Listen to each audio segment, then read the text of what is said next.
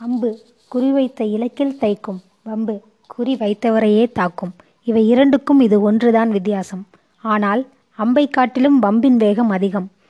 பாராக்காரன் குயிலின் குயிலியின் கையை பிடித்தவுடனே வண்டியின் பின்னால் ஓடி வந்த வம்புக்கார பையன்கள் எல்லோரும் அம்புகளைப் போல் ஆளுக்கொரு பக்கம் ஓடினார்கள்.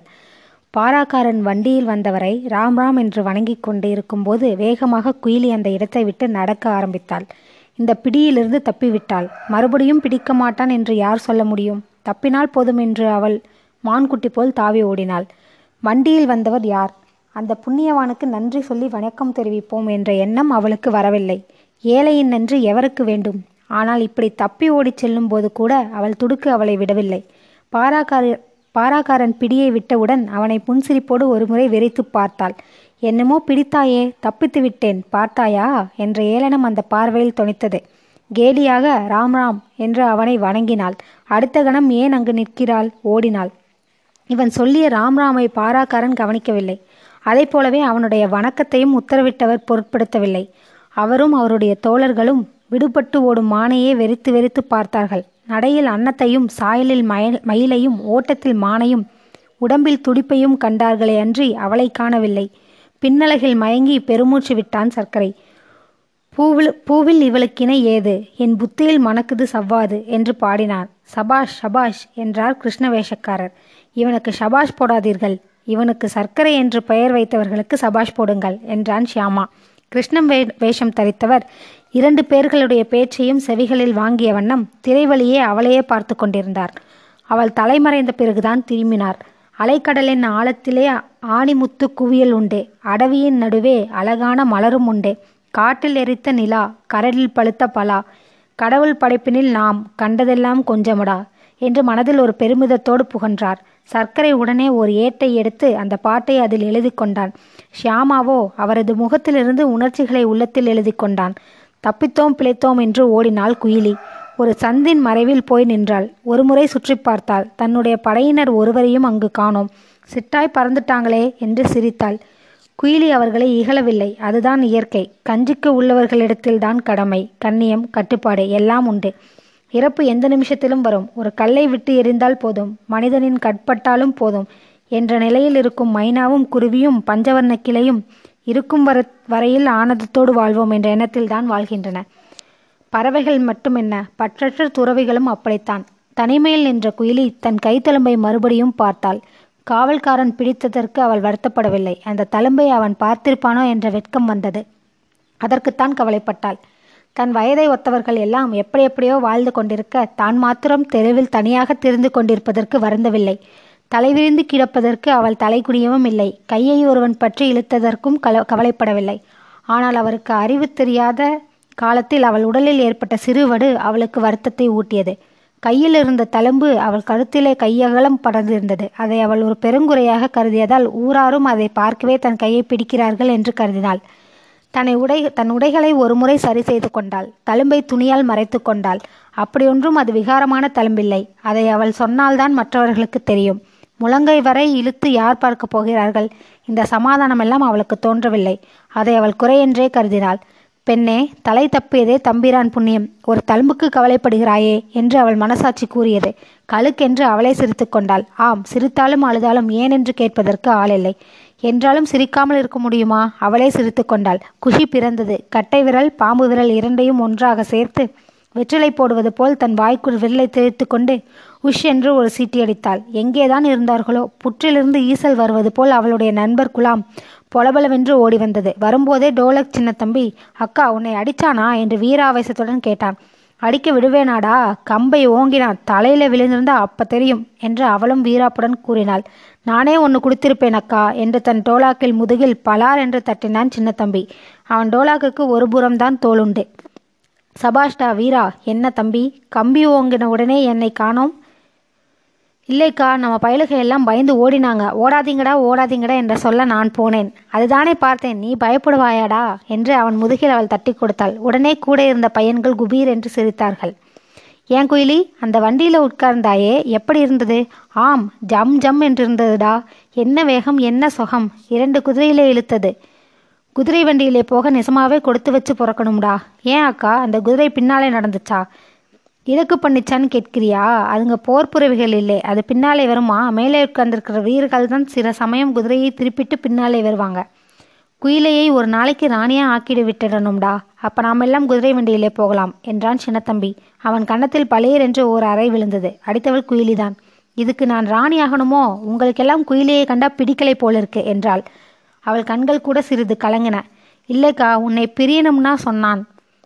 வண்டியிலே உட்காணுங்கிற ஆசையில் அப்படி சொன்னான் என்றான் மாங்கொட்டை போங்கடா தம்பி ஆசையே உதவாது. பின்னாலே உட்கார்ந்துக்கே பிடரிலே கை போட்டான். உள்ளே உட்கார்ந்தா அடி அம்மாடியோ என்றாள் அவள். பையன்கள் இருவரும் சிரித்தார்கள். ஏனக்கா வண்டியிலே உள்ளே உட்கார்ந்து இருக்கிறவங்க யாருக்கா? அதை கவனிச்சியா? நமக்கேண்டா அந்த கவலை. யாரோ பயந்தவங்க. அதனால தான் திரை போட்டு மூடிட்டு போறாங்க. இல்லாட்டி நம்மளை போல் சுதந்திரமா நடந்து போக மாட்டார்களா? அடே அதோ நம்ம குதிரை என்று அவள் தன் கண்ணால் ஓரிடத்தை காட்டினாள். ஆம் அவர்கள் குதிரை அங்கு நின்றது. ஒருவரல்ல இருவரல்ல எத்தனை பேர்கள் வேண்டுமென்றாலும் ஏறி அமரலாம். அதுதான் கோட்டை சுவர். அத்தனை பேர்களும் அங்கு ஓடினார்கள். குதித்து தாவி சுவரின் மீது அமர்ந்து கொண்டார்கள். சின்னத்தம்பி தன் தோலக்கை முழக்க ஆரம்பித்தான். குயிலி உட்பட எல்லா சிறுவர்களும் இரண்டு தோள்களையும் குலுக்கி கொண்டு பொய்க்கால் குதிரைகள் போல் சுவரில் அமர்ந்து அவன் வாசிப்புக்கு ஏற்றபடி ஆற ஆட ஆரம்பித்தார்கள். அக்கா இதுல இருக்கிற சந்தோஷம் அந்த வண்டியில இருந்ததா? என்றான் மாங்கொட்டை. ஏண்டா? இல்லை மல்லிகை கொடிகளை சிட்டுக்குருவி உட்கார்ந்து ஆடுற மாதிரி இருந்ததுடா. தனி குருவி தானே? அது என்னமோ நிசம்தான். இப்படி எல்லாரும் உட்கிந்து இருக்கிற மாதிரி இல்லை. பின்ன ஏன் அதில் ஏறி உட்கார்ந்தே? அட நானா உட்கார்ந்தேன். கோட்டைக்குள்ள வர வேண்டியிருந்தது. நின்றுக்கிட்டே தூங்குற காவல்காரன் இல்லை. நடந்துக்கிட்டே தூங்குறவனையும் காணோம். கில்லேதான் மேல் பார்வை பார்க்க வராற் போல் இருக்கு. எல்லோரும் வரிசையாக நின்றார்கள். ஓர் ஆள் தடுத்திட்டான் நானும் சமாளிச்சு பார்த்தேன். முடியலே. வண்டியில ஏறி நின்றுக்கிட்டு ஏமாத்தி உள்ளே வந்துட்டேன். குதிச்சிருப்பேன் கொஞ்சம் ஆசைப்பட்டுட்டேன். வண்டியிலும் பதவியிலும் ஏறி உட்கார்ந்துட்டா இறங்க மனசு வருமாடா? அவன் அதுக்குத்தான் சாட்டையாலே ஒன்று வச்சான். என்னடா சாட்டை? தஞ்சாவூர் மண்ணிலே செங்கோலே அடிக்கடி கை மாறுது. இவன் என்னமோ சாட்டை குச்சியை சதமெடுக்கிறான். உஷ் அரண்மனை விஷயம். இறைஞ்சு பேசாதே. ஏண்டா பயப்படுறே? அரண்மனையான் பேச்சு ஊருக்கு புரியாது. ஊரான் பேச்சு அரண்மனைக்கு புரியாது. உன்னை போல் யாராவது போய் பத்த வச்சாதான் உண்டு. எனக்கு வந்த கோபத்தில் குபு குதிரைக்காரனை ஓங்கி ஒன்று வச்சிருப்பேன். ஆமா அங்கே அடிக்காம இங்கே வந்து ஏன் பேசுற? பொம்பளை கையால் அடிபட்ட ஆம்பளைக்கு அவமானம் என்று விட்டுட்டேன். ஆ என்று எல்லா பையன்களும் சேர்ந்து வேடிக்கையாக கூச்சலிட்டார்கள். ஏன் குயிலி பேச்சு புரியாதன் ஆளா ஆளுக்கிறான் என்று உனக்கு மாத்திரம் கோபம் வருதே? இந்த ஊருக்கு ஏன் அது தெரியலே? என்றான் கந்தன். தெரியாமலா இருப்பாங்க? தெரிஞ்சுதான் சும்மா இருக்காங்க. எவன் ஆண்டா என்ன? காவிரியை சுருட்டி கக்கத்திலே வைத்து கொண்டா போக போறான்? மண்ணும் மதிலும் அப்படியே தான் நிற்கும். சோழ மகாராஜா ஆண்ட போதும் சோறு தான் சாப்பிட்டாங்களாம். பாண்டியன் வந்த போதும் தூண்டிலே தான் மீன் பிடிச்சாங்களாம். பல்லவன் ஆண்ட போதும் பல்லால் தான் பாக்கை கடிச்சாங்களாம். நாயக்கர் ஆண்ட போதும் நாக்கால் தான் பேசினாங்களாம். மராட்டியர் வந்த பிறகும் மண்ணிலே தான் விளையுது. ஆற்காட்டான் கல கழகத்திலேயும் ஆறிலே தான் நீர் ஓடிச்சு. அக்கா நீ ரொம்ப பொறுப்பில்லாமல் பேசுகிற உனக்கும் எனக்கும் பொறுப்பு வந்து என்னடா மிச்சம்? உடம்பிலே வலு வலுவுள்ளவங்களுக்கும் அல்லவா பொறுப்பு வரணும்? மின்னாமே இடி இடிக்காம வீட்டிலே கூரை ஒழுகாம எங்கேயோ மழை பெய்தால் இங்கே தண்ணி வருகுது. வேட்டியிலே அழுக்குப்படாம விளையுது. கரிகால மகாராஜா புண்ணியத்திலே காவேரியிலே சோறு வருது. எவனாண்டால் என்ன? இதுக்காக சண்டைக்கு போனால் குடியானவனுக்கா பட்டத்தை கொடுத்துட போகிறாங்க எருது பரதேசம் போனாலும் ஏர்லே தான் பூட்டுவாங்க. இன்னைக்கு ஏரை பூட்டி நாளைக்கு ஈட்டியை பிடி.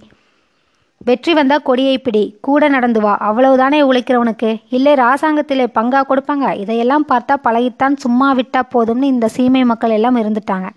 சின்ன மனுஷனுக்கு தேசபக்தி வந்தால் சிரமமும் சில்லறை செலவும் தான் மிச்சம். தடி எடுத்தவனுக்கு பக்தி வந்தால் தலையில கிரீடம் ஏறும். நமக்கேண்டா ராசாங்கத்து பேச்சு? சோழக்கதிர் பசியை கிளப்பி விட்டது ஏதாவது திங்கணும்டா. காவிரியில சோறே ஓடுதுன்னு சொன்னேன். இப்போ பசிங்க பசிக்கிறதுங்கிறியே நல்லா இருக்கா?